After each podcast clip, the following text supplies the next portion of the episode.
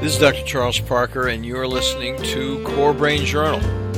It's a place where I connect both fresh discoveries and interesting different perspectives from advanced mind science with the realities of real people and everyday life down on Main Street. Well, welcome aboard, folks. Dr. Charles Parker here one more time for this is going to this meeting is going to roll your socks up and down folks this is not a casual meeting it's going to be delightful our guest is a very entertaining extremely bright guy who has a whole different perspective on comprehensive medicine dr zach bush thank you so much for joining us tonight we appreciate it and Dr. Chuck, just thrilled to be on with you, and I'm just so pleased at what you do in your patient population there in Virginia Beach. Thank you so much. Now, so what we're going to do here is uh, talk a little bit about our sponsors on the front end. I hesitated for a moment because I'm so eager to talk to them. I had to jump back to, okay, I've got to wear my sponsorship hat a little bit and get that done. So we'll do that first. And then I'm going to introduce Dr. Bush to you. Zach it lives in Charlottesville. He's a Virginia brother. and what happens is he has a whole system of understandings with a specific way of approaching uh, maladaptive neurophysiologic activity that you may not have heard about. It's going to be well worth the shot this evening. So, with that, I'm going to mention first of all, Core Brain Journal is supported by Direct Health Access Laboratory with over 3 million studies. They're deep leaders of experience with a big picture of measuring, for example, methylation, cryptopyrrole, and copper challenges it's all molecular physiology. They provide a global service with a molecular focus. So, see more laboratory details at DHA Lab, that's plural, D, uh, not plural is what I would say, DHA Lab singular, dot com forward slash core. And Core Brain Journal is also supported by the nonprofit Barry Robinson Center teams in Norfolk, Virginia where they provide residential care on an evolved family, interpersonal, and they are also global because they're very TRICARE friendly. Check out their innovative comprehensive programs at barryrobinson.org forward slash core. That's B A R R Y Robinson.org forward slash core. So let me go ahead and introduce Dr. Bush to you, folks. And by the way, I'm going to take some of his videos and put them on the page. So if you don't get it when we're zooming along here, you'll be able to catch Dr. Bush on the page here at Core Brain Journal. But Dr. Bush is one of the few triple board certified physicians in the country with expertise in internal medicine, endocrinology, and metabolism, as well as hospice, hospice palliative care. I mean, the guy has remarkably deep, comprehensive training. The breakthrough science that Dr. Bush and his colleagues have delivered offer profound new insights into human health and longevity. In 2012, he discovered a family of carbon based redox molecules made by, get this, bacteria.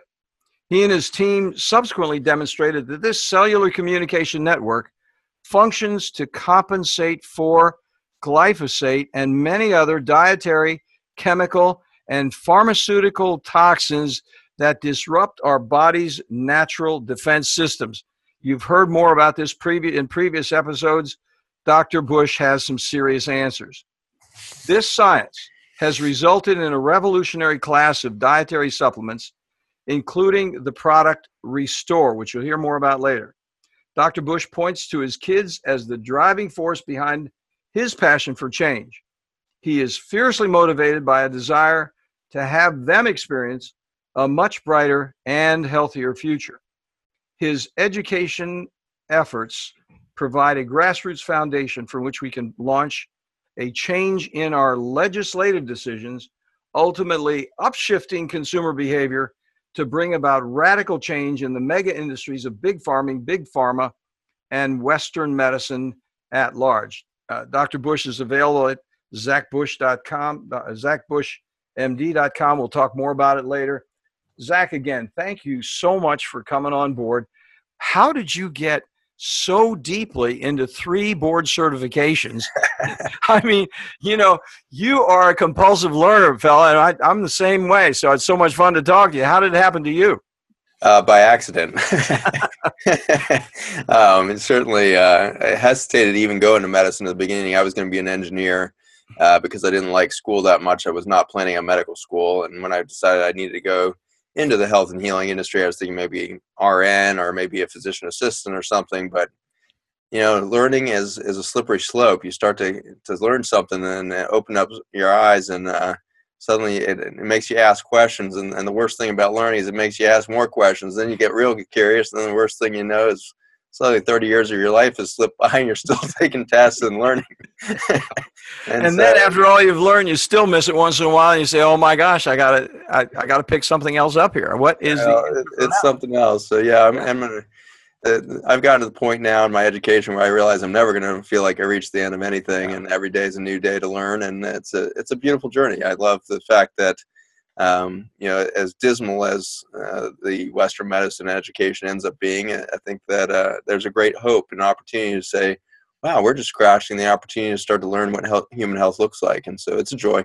Yeah, it is. And, and right now is a transformational time. There's absolutely no question about it. I mean, I think this confluence of uh, educational opportunities is taking place both with functional medicine and traditional medicine, where these two uh, disciplines come together, as opposed to, hey, we're so far apart we can't talk, to how do we talk together and really take the peer reviewed evidence, the good science on both sides, and actually put it together in a package that's going to work for humankind down the road. Absolutely. I love it. So tell us about the next step, which is we want to jump right there into the gut with you. I think that you have so many interesting things.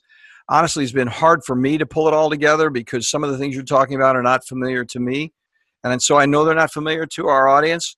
So we're looking forward to hearing about your journey in from endocrinology, internal medicine down to the relevance of gut for brain function, if you could. Yeah, um, I'll try to nutshell that one because that was about 10 years of my life. But uh, um, uh, so the journey looked something like, um, you know, in clinic, I was seeing a lot of obesity, diabetes, type 2 diabetes, insulin resistance, cholesterol problems, heart disease, amputations from peripheral vascular disease and neuropathy, and all of the typical decline that we're seeing, unfortunately, in, in vast amount of the American public and under the microscope in my in my laboratories i was studying cancer and researching the mechanisms by which you know, neuroendocrine cancer happens and how we could perhaps use some very unique nutri- nutrients like vitamin a to kill those cancers. And so cancer research and kind of that end in one spectrum and then the diabetes and metabolic and hormone disorders on the other.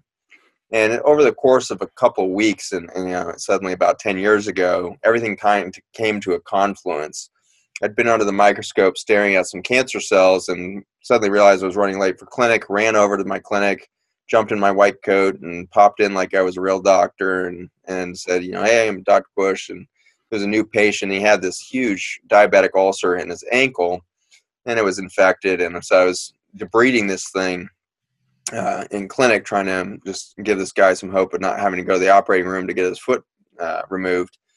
And uh, so I was debriding this thing, trying to figure out how deep this wound went. And suddenly, looking at this necrotic tissue and its relationship to the healthy tissue around it, realized I was looking at exactly the same thing as I had just been looking at under the microscope with cancer cells, abutting healthy cells.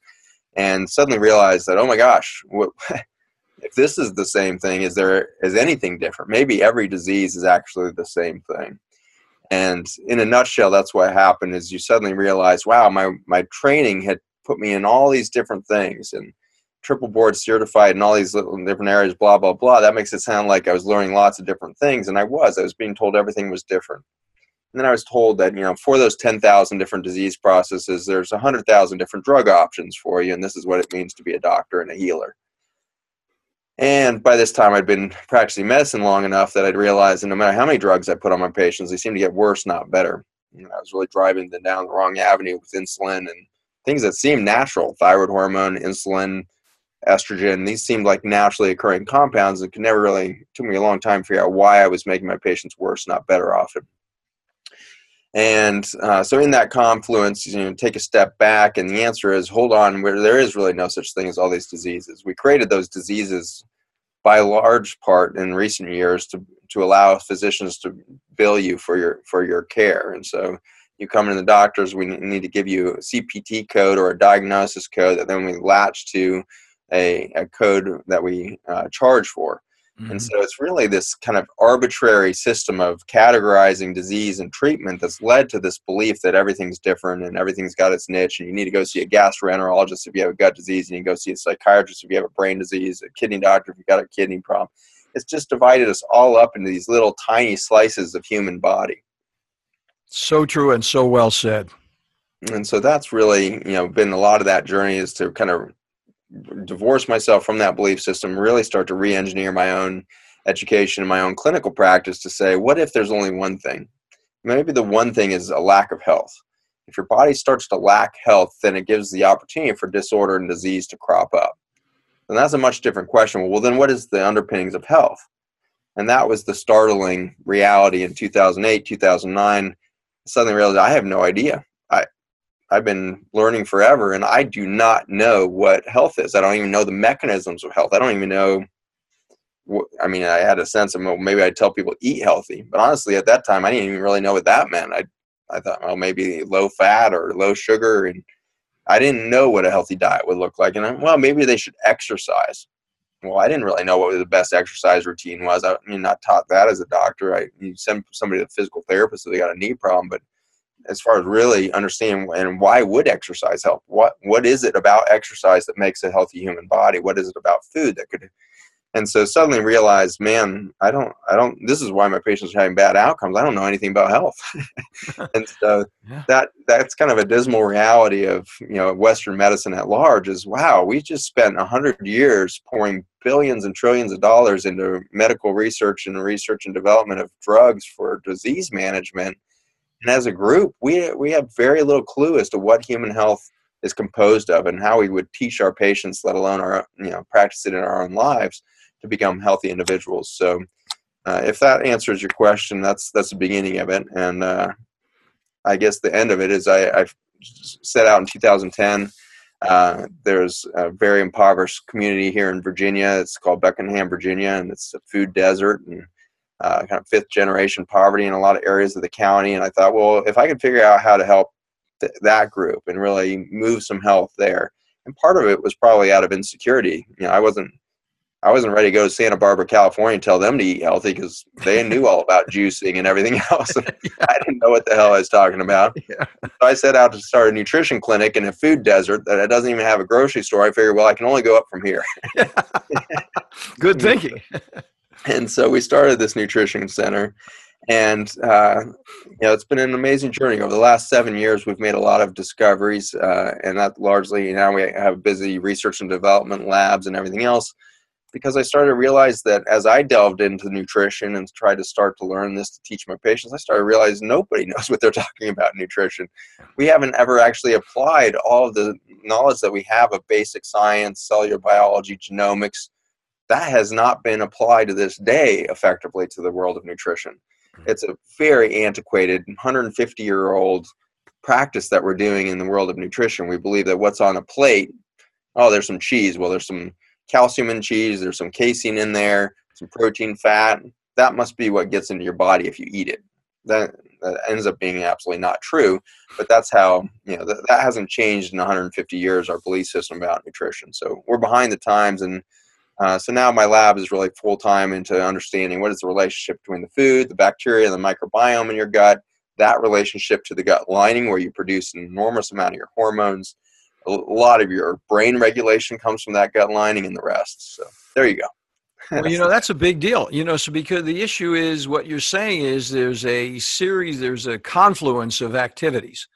And most people have been thinking that this thing about what's on your plate you're exactly right. I mean, it's a massive amount of denial. I was telling you uh, earlier this whole thing about how many times a day you go number two. I mean, it's I'm I'm further along in my career than you are, and I've been innocent much longer than you have, and had so many treatment failures doing what I thought I was supposed to do in a correct board certified way. I've had three board certifications in psychiatry myself. I let two of them last because there was no sense in keeping up with them. They weren't. Yeah.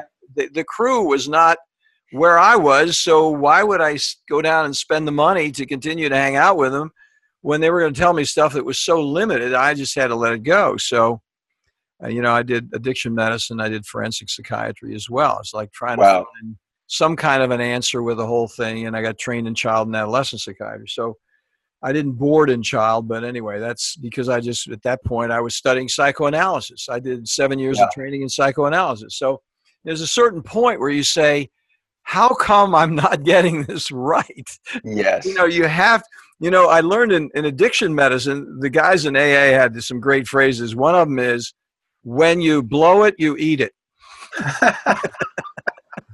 I like it. and I that like was that was a, that was a transformational moment for me because I think it was the humility in that statement is is a really big point. And you've said a couple of humbling things about yourself because you know when you realize the limitations of all the work that you've done, the time you've spent, the patients you've seen, and you see the limitations, then you start looking, what am I actually missing? And and what you just said very quickly is volumes. I mean, to actually put that together, we don't have enough time to do it this evening.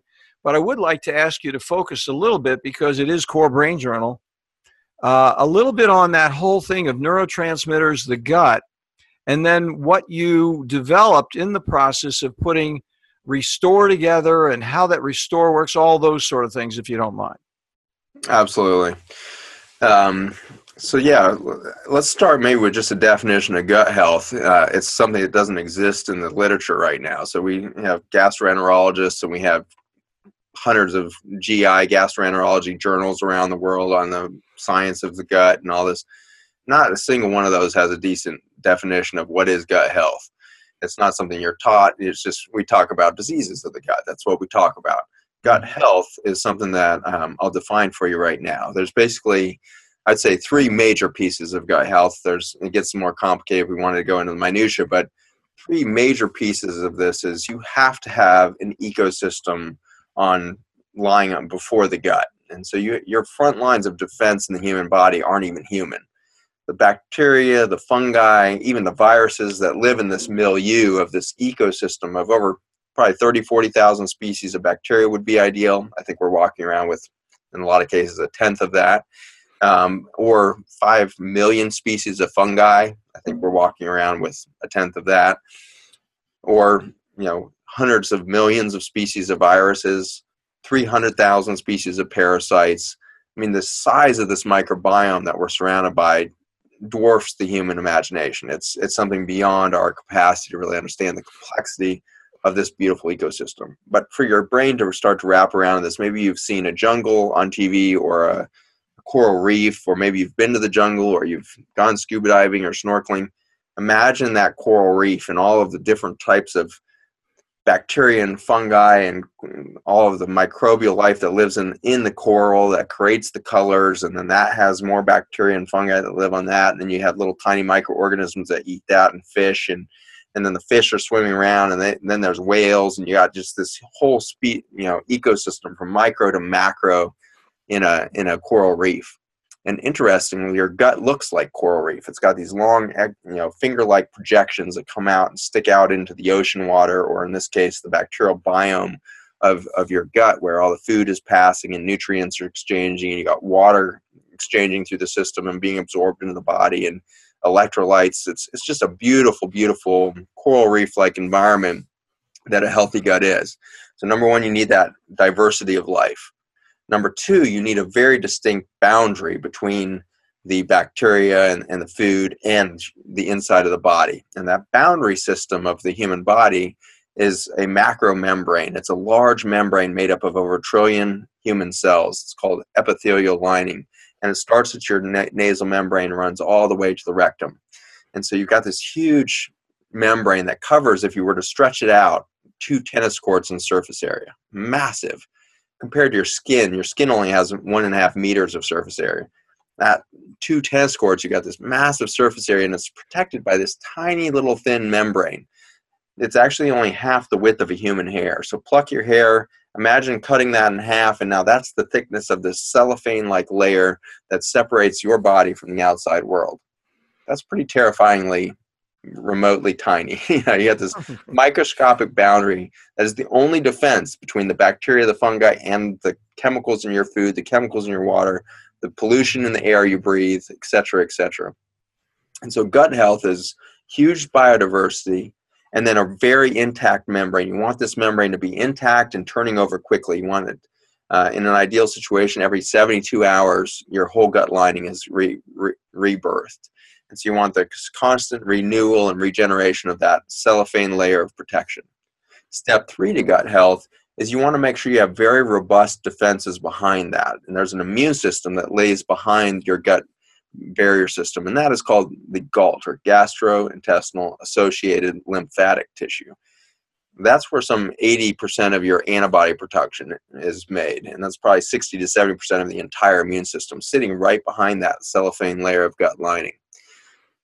If you have some injuries in there and you have a little bit of a breach of the wall and you get a little bit of invasion, your immune system activates, dumps some oxidant to kill any bacteria that may have gotten through, clean up the mess, clear some of the toxin, make an antibody to any foreign proteins that may have gotten in, etc.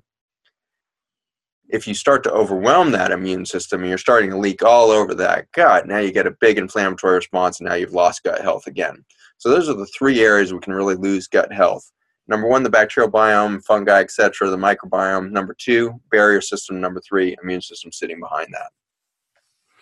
So that's kind of your general architecture. Now, you asked very specifically, because we're the Core Brain Journal here, where is the brain? What is the brain? The brain is an incredible network of neurons, and these neurons have, you know, billions of connections to the, not just the, the brain in your head, but in this peripheral brain, of the peripheral nervous system, we have billions of connections of dendrites connecting out, and they're sensing the world around you.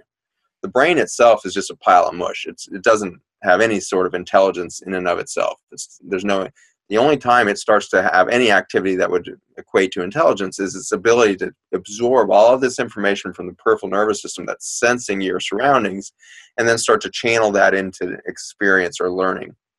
And so my brain that contributes to my learning process is simply just a central processing chip that's taking in information, processing it, and putting back out information to the words that are coming out of my mouth or my touch on a patient's back or you know whatever it is. And so that that brain we have come to think of as being kind of the the big system that runs the show you happen to be in an area of psychiatry and you've been for your you know decades now you've been ex- experienced this incredible journey of how humans can thrive or kill literally kill themselves by the activity that's either present or lacking in the brain itself been an extraordinary journey, and this journey started back in 1998 kind of time frame when I first got interested in something called psychoneuroendocrinology. And so it was mm. my first signs that maybe I had a schizophrenic approach to my professional development.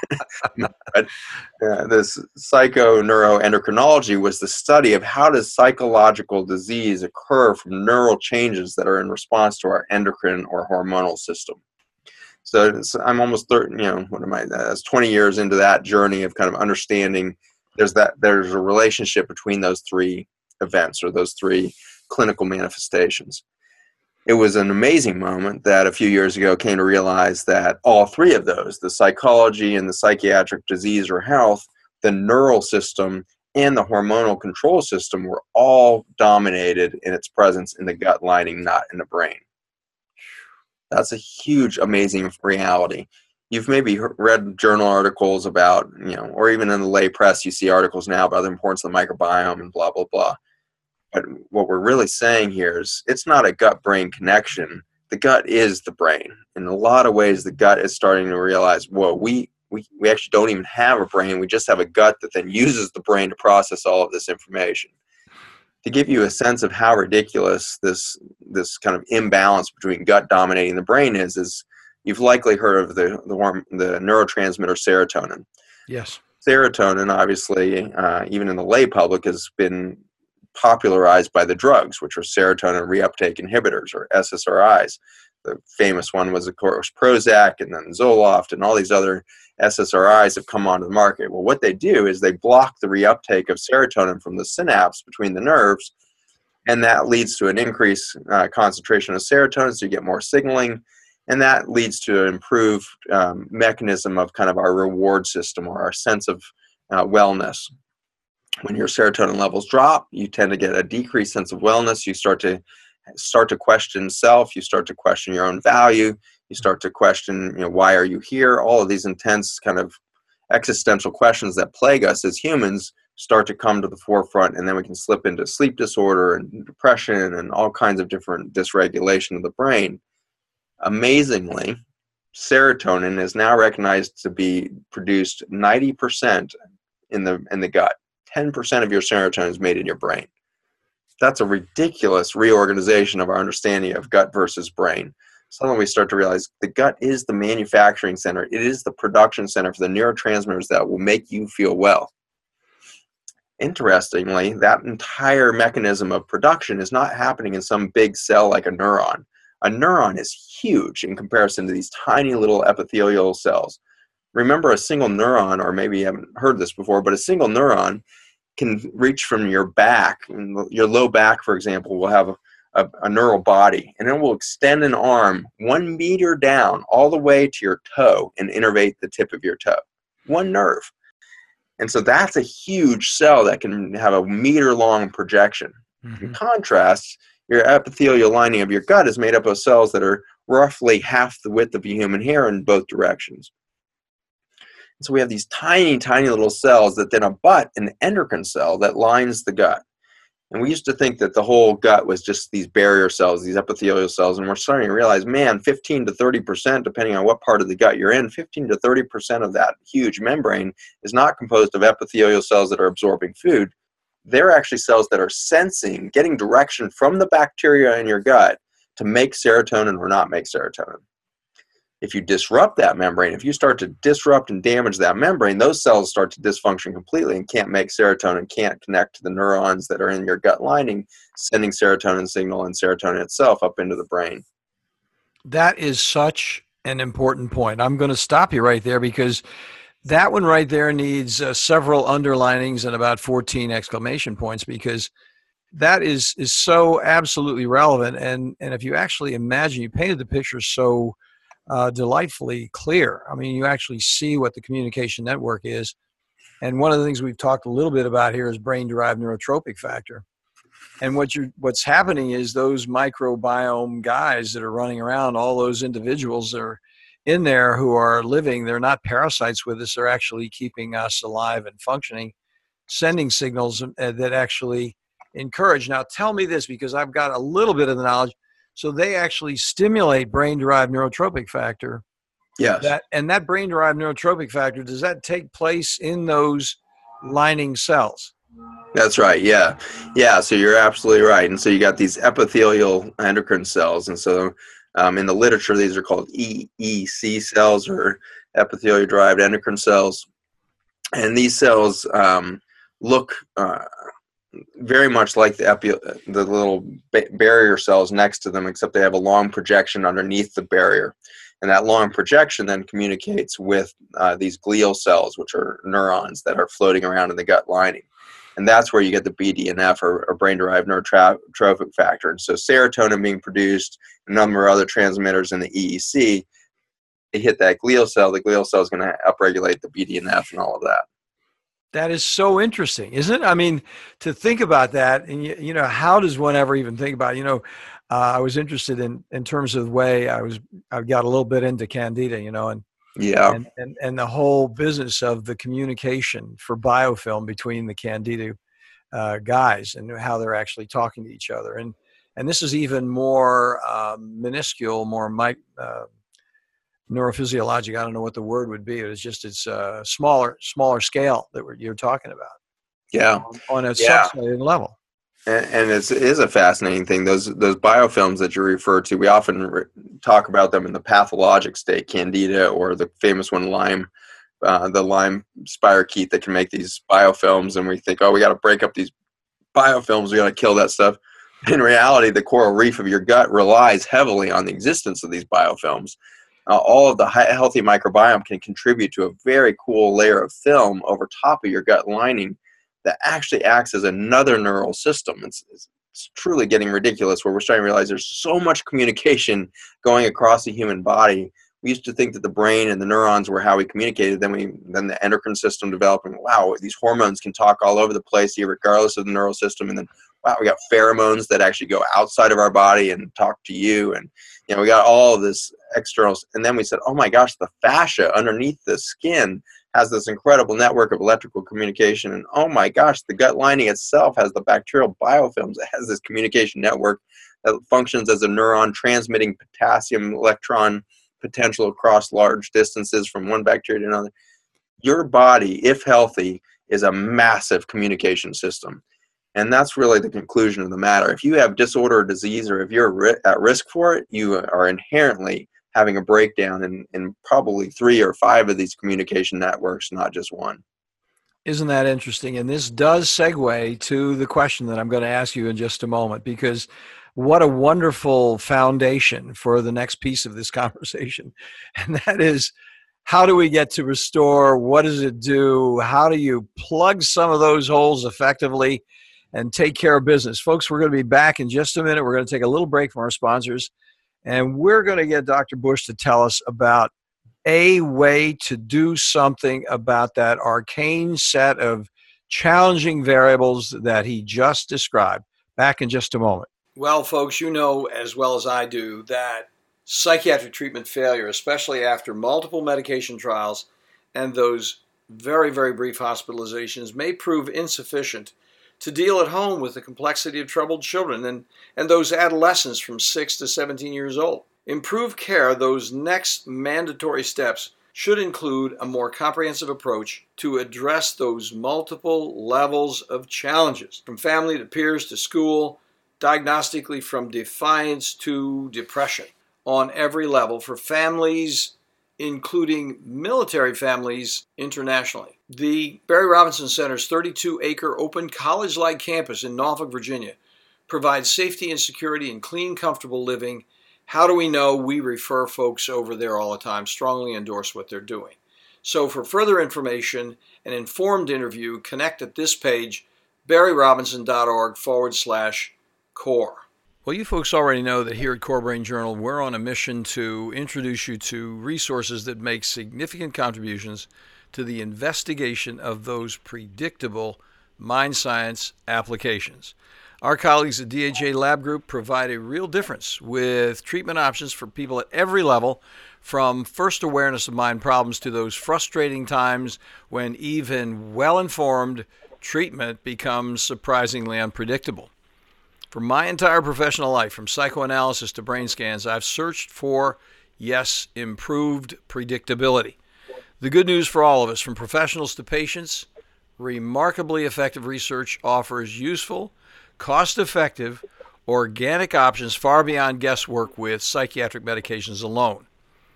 DHA lab tests measure unbalanced biomedical details through easily available testing now available globally for a variety of molecular answers from, for example, methylation, copper, and cryptopyrrole challenges. Check in for more details at dhalab.com core. That's D H A L A B.com forward slash core. Well, Zach, we're back, and I can't tell you how much I enjoy listening to you. You're so articulate, and you've got the language down so exceptionally clear. And I appreciate the fact that you take the time to give us the visuals. I mean, we don't have a picture, but you say it so articulately and so comprehensively. It's like we're swimming around in the gut with these guys, pointing at them and talking about them while you and I are innocently talking across the state of Virginia. It's, it's pretty amazing. So take a moment before we get too much further along in this conversation and tell us about how you came to that next step. Folks, I was telling Dr. Bush that one of the reasons I was so excited about having him come on because I had a, a dramatic, remarkable change with a person that I've been treating in my best quote unquote functional medicine, comprehensive psychiatry look at her. She was really psychotic when she came in with milk. And I thought I was doing a great job when I got that taken care of. Then I discovered other levels of problems with uh, methylation, copper imbalances, and hormones. And then she came in one day and she was dramatically better and she'd been on a product called Restore. I'm like, what in the heck is Restore? I hadn't heard about it before. And uh, so then I began ch- chasing it down, and that's one of the reasons I asked Dr. Bush to come on because the fact that this patient of mine that I've been working with for a long time in a lot of different ways got so dramatically better in such a short period of time, I said, I've just got to get this this guy on so we can talk and he can share with us what that restore does regarding these various uh, possible broken dysregulation uh, communication networks. How does it actually work? Very good. I, you know, the, again, if, if I start answering that question, you're going to think I'm intelligent. So I want to back up for a moment and really point out that all of this was found by accident. And so, um, you know, it's really, you can't invent a paradigm shift. paradigm shifts happen to you. and, and so, that's true. you know, and so this was a huge paradigm shift, not just for me, but just, you know, for you now in your practice, for, We've got thousands of clinics across the world that are using this as a frontline management tool in their patient care, and we've got you know hundreds of stores across the country. It's just been a revolution out there, and so the paradigm shift that's happened started really actually by the speed that you just mentioned. So you've got a patient who's been suffering for for eight, ten years from you know major depression, then psychosis, and then came out of psychosis, still having depression, anxiety, sleep problems, you know the works and then suddenly you start some random liquid product that they swallow a teaspoon here and there a few times a day and two weeks later they are a new person. Well this started happening in my clinic. We developed this we i'll talk to you about what it is and how we came about it but it was this fact that somebody could have that remarkable of a response.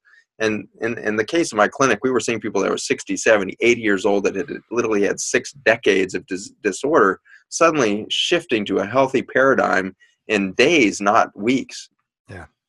And so this this defied our understanding of biochemistry and cell biology. The neural processes that have to develop, the, the decay of the neural system in the temporal lobe, the side of your brain off near your ear there, to create major depression, anxiety, and psychosis, should it takes years and years to develop. And as we know from medications and our experience with people with psychosis and they're in and out of psych hospitals and the whole, it takes years and years to back them out of that. So, what the heck could possibly underlie a revolution in health that could happen in days, not weeks, not months, not years? Yeah. And so that's the paradigm shift that we stumbled ourselves upon, and now it's taken us the last few years to really untangle what is the biology of health and the cool story here is that health happens way faster than disease. and that's encouraging because we are one sick puppy as a nation. Yes. We are collapsing in human health. We currently have one in two adults in the United States suffering from major depression at some point in their adult life. So the, the lifetime prevalence of depression at one in two is in contrast to 1900, 1920 when Freud and his colleagues were really at the forefront of of epidemiology and, and science and uh, population medicine, and they had found that the, the rate of major depression in the Europe and the US was around 1 in 100. So we went from 1 in 100 humans with major depression to 1 in 2 with lifetime prevalence of this condition in just a short 50, 60 year period. And so disease has happened to the vast majority of the population, and so it's good news that the health happens even faster. So to give you a sense of kind of what we found, uh, we started again with nutrition. Um, nutrition, of course, was a situation where I was starting to learn that, oh man, if you could get nutrient density in the body, if you get lots of nutrients in there, you could do some really cool stuff. So there's a lot of literature from the 70s and 80s and 90s in the last century there that we had learned that, oh my gosh, we could do like a plant based diet, we could do juicing, we could do, you know, low fat diets, low sugar diets. We're starting to really realize there's lots of ways to modify the diet to change the human course of health or disease. And so we dived into that and decided we are going to do a plant-based diet. There was a ton of science around this, a lot, large population studies, lots of anecdotal information, and some good basic science on how nutrients from plants could cure anything. So we set out in 2010. We started juicing everybody. I, am kind of an extremist, and so when I say I'm going to juice, it's like four pounds of kale for everybody. And so we were trying to turn everybody green with the amount of superfoods we were pounding into them. And we saw something amazing that for about a third of those people, we'd see this immediate, uh, remarkable transformation. blood sugars would be getting better, cholesterol would drop, test, chest pains would go away, start to really improve. Then there was a third that would just kind of uh, maybe start to improve, but then plateau and be stuck. And then there was a third that on health food were getting sicker inflammation going up, feeling more bloating, more mood disorder, more fatigue, more aching in the morning. That was the group that led to the paradigm shift. What could possibly happen that would allow health food to become a, a disorder, uh, to allow health food to actually accelerate inflammation and the decline of the human body? So it's that group that started asking us questions about the food itself. Is there something that's happened to the kale that's making it ineffective in these patients? Well, now taking a look at kale, we're starting to realize, whoa, the nutrients really have changed in food from 1950 to today. Uh, tomato, for example, lycopene, this incredible anti-cancer compound in tomatoes. Tomatoes were supposed to be rich in this stuff, and now you go to a hydroponically grown tomato on the shelf of a typical grocery store, and there's hardly a trace amount of lycopene in there. So clearly, there was a drop in the medicinal features of our food, which then led us to say, well, where, why is that? They must be getting the nutrients from the soil. So we went and one of my colleagues pulled this 90 page white paper on soil science and dirt. I was kind of shocked that anybody had spent their career to write 90 pages about dirt. I'd actually never seen a 90 page white paper. So I'm tearing through this thing. I'm late to a patient in clinic. And, and then, like on page 40, uh, this is 2012, suddenly see a molecule that looked a heck of a lot like the three dimensional structures that I had been working with uh, with chemotherapy.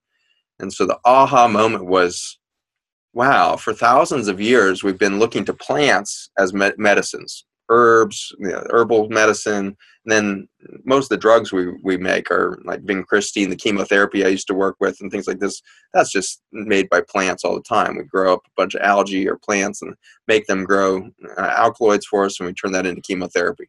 So old age old thought that you know plants have medicine in them whoa, what if dirt has medicine? And maybe the place the plant gets the medicine is in the dirt. And so this was a huge shift for me to think, yeah. whoa. And then maybe this is why we're having a drop in health in the plants, therefore a drop in health in the humans. We stop taking care of the dirt. And that's mm-hmm. exactly what ends up happening is this story is actually one not so much of a collapse of human health. It was it began with a collapse of dirt health. We took our soil and the rich topsoils of the earth and we turned them into dead dirt and we did that through laziness. By and large, we just lacked the care and the and the effort to take care of the soils we had for thousands of years in, in farming. Even if you're a small scale gardener, you know a lot about compost. The power of taking your food scraps and putting that into a compost pile and aerating and let the worms take over, get the bacteria in there and the fungi start growing in there, and suddenly you got this vital black soil coming out of food scraps that composting was an age old farming practice until the early 1900s when we were just trying to tear up as much land as possible and turn it into farmland and we weren't respecting the soil and so we actually developed what we now refer to as the dust bowl that wiped out the agricultural system of all of america through the 1930s that dust bowl was a death of the topsoil with that, we had massive starvation. In the United States of America, we had massive starvation in the 1930s. Just 80 years ago, this country was starving from a lack of food. Hmm. We had killed our soil. We forget about that. We get lazy with our history. Your great parent, great grandparents, your grandparents were dying of starvation, or they knew somebody who was starving because of a lack of soil health. So we had to stop relying on big farms at that point. We started regrowing our own backyard gardens. So by the time World War II kicked in, we were growing a lot of our food again because we had to. And so people were nurturing these little gardens in their backyard and they were eating out of their garden. They were subsistence living. And then the war happened and we needed to get food to the troops all over the world. And so now people had to really be demanding their own gardens. So we all tripled the size of the gardens and we called them victory gardens. There was a huge PR campaign for gardens. And so mm-hmm. everybody was supposed to grow a victory garden and you know do it for the troops. The troops need the food that we're growing on the planet. We, we need to get the chickens to them. We need to get the crops to them. So grow your own food. Victory garden. By the end of World War II, Americans were growing 45% of their food chain in their backyards. Is that right? Today, we are growing less than one tenth of 1%. Oh my gosh. In our backyard gardens. And so, what we're about to talk about in the next few minutes about factory farming, I want you to keep in mind that you and I created that. Mm. You and I, by outsourcing our food production, again, which has happened in the past, we have outsourced our food, and therefore we have demanded that farmers adapt chemical farming to grow enough food for everybody. One farmer is now growing food for tens of thousands of families. Well, that's hmm. a wrong ratio. That was not how this thing was supposed to happen. And so the solution at the end of this thing is going to largely be getting you back outside. Get at, at very least, even if you live in the inner city, grow one plant in your window. Grow a basil plant. Grow a tomato. If you really are terrible and you just feel like you kill everything you touch, grow mint. It's bulletproof. and so, so, and so go after a plant. So then what happened? How did the, you know, I'm looking at the time. This is such an interesting thing. I mean, I love hearing the entire evolution of it because you don't know this about me, but I'm a non-recovering organic gardener who who is such a sick workaholic that I can't get out and do it anymore. But we've done it for years, keeping bees and, and doing organic gardening. I was Beautiful. I was doing it for for many many years, and we are strong, strong supporters of the compost, the worms, and the whole thing. But back to it, we unfortunately, Zach, we have just a few minutes left, and we're going to have to put some stuff on the show notes here. But give us a quick summary of what that restore does to that gut lining and to that whole uh, space between the cells and all that, so we can just get a little picture of that.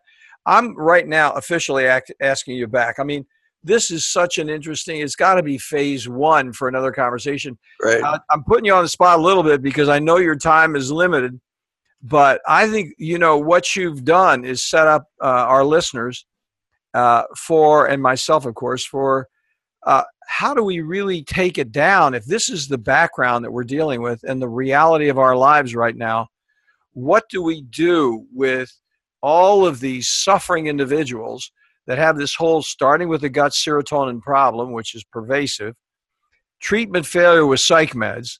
What do we actually do with them, and how do we take it to the next level to actually restore some of those some of those uh, challenging uh, detours that have taken place? So the, the secret ends up being right back in that soil. So if we go back 50 million years ago, which is what we now do with our laboratories, we extract the carbon molecules that are made by bacteria and fungi as a communication network. So we've talked a lot about the importance of communication and cellular function. The bacteria and fungi make these molecules that we discovered back in 2012. Those molecules, when put into a large population and variety, each species of bacteria and fungi making their own subset of these carbon snowflakes, when you put those into play, they act as the wireless communication network between the whole system. And mm. so the bacteria themselves, the fungi talking to the bacteria, the bacteria talking to the viruses, all of this, but more importantly, the bacteria talking to those endocrine cells that will now make serotonin. The, the bacteria speaking directly through this, this communication network to the nucleus within your endothelial cells to make more of the tight junctions, these incredible Velcro like proteins that make that whole cellophane layer of your gut lining intact and intelligent all the way through to the immune system. The bacteria are actually telling the immune system how to upregulate antioxidants so that when the immune system is stimulated, it can address that oxidative stress for the immune system with an antioxidant response from glutathione and other things. And so we find out that the bacteria and fungi are actually regulating the entire gut and therefore the entire brain. Wow. It's a fascinating reality that if you take an antibiotic today, you just took away the front line of defense and weakened a couple layers deeper of gut health, therefore your brain health. And so it's not unusual for you to develop a major depression or anxiety or sleep disorder within two weeks of you starting an antibiotic. Mm. The main antibiotic you eat is not from your doctor. The main antibiotic you consume on a daily basis is called glyphosate, which is Roundup. Roundup, that weed killer that we genetically modified our corn, soybean, beets, etc., to handle. So now we're spraying our entire fields of food with a chemical that actually functions not as a weed killer, as an antibiotic, as an antifungal, as an antiparasite. It kills every single celled organism it can find, and it kills the plants. We genetically modify our corn and soybeans so they can resist this thing and survive long enough to turn out an ear of corn. But that ear of corn is now full of that chemical that has blocked its ability to make nutrient, and it's now growing in a soil that's devoid of bacteria and fungi and lacking that communication network. So restores this incredible experience of reintroducing what the soil had for millions of years, and then humans came along and wiped it out in a short hundred years. So we're just giving back the intelligence of a communication network between bacteria and fungi, fungi in the gut, the gut and the brain, giving back that foundation of health. It's an extraordinary journey back into nature and finding out that Mother Earth is profoundly graceful. Here we are dumping now somewhere around four and a half billion pounds of glyphosate and Roundup into our soils worldwide. We are killing our soil. And Mother Earth had the the kindness and the gentleness to say, well, 50 million years ago, we're going to plant in there the antidote to that Roundup. Mm. We're going to put into the soil something that when you make your biggest mistake and you kill the very soil you live by, here's your antidote. It is soil, it's a gift from the bacteria and the fungi. That's what we found in Restore, and it's been an extraordinary, humbling journey since then. Un doggone believable. I'm telling you you know, you still are actually, and I, am sorry to bug you about this because I don't know you personally, okay? but I do want you back. I mean, because really, you just set us up for for you know volume two. I mean, really, we're just now, and I think if you could say some more about that at a later date, because we're just right here at a time where I've got to I've got to run, unfortunately. And Zach, before we leave, I'm sorry to cut you off, but tell us where we can reach you. I'm going to have all this in uh, in the show notes. But if we hear it from you, then they'll drive back to the show notes because you just came right to the point here about what we need to do about it. And we need just a little more information about where we can connect. That's through your website and how we can take this to the next level. So, absolutely. So, uh, on the product restore, the website is restore the number four life.com restoreforlife.com. And then for more science and more of my lectures and, and more discussion, and podcasts, and everything else, uh, you can go to Zach, Z A C H, Bush, B U S H, M D.com.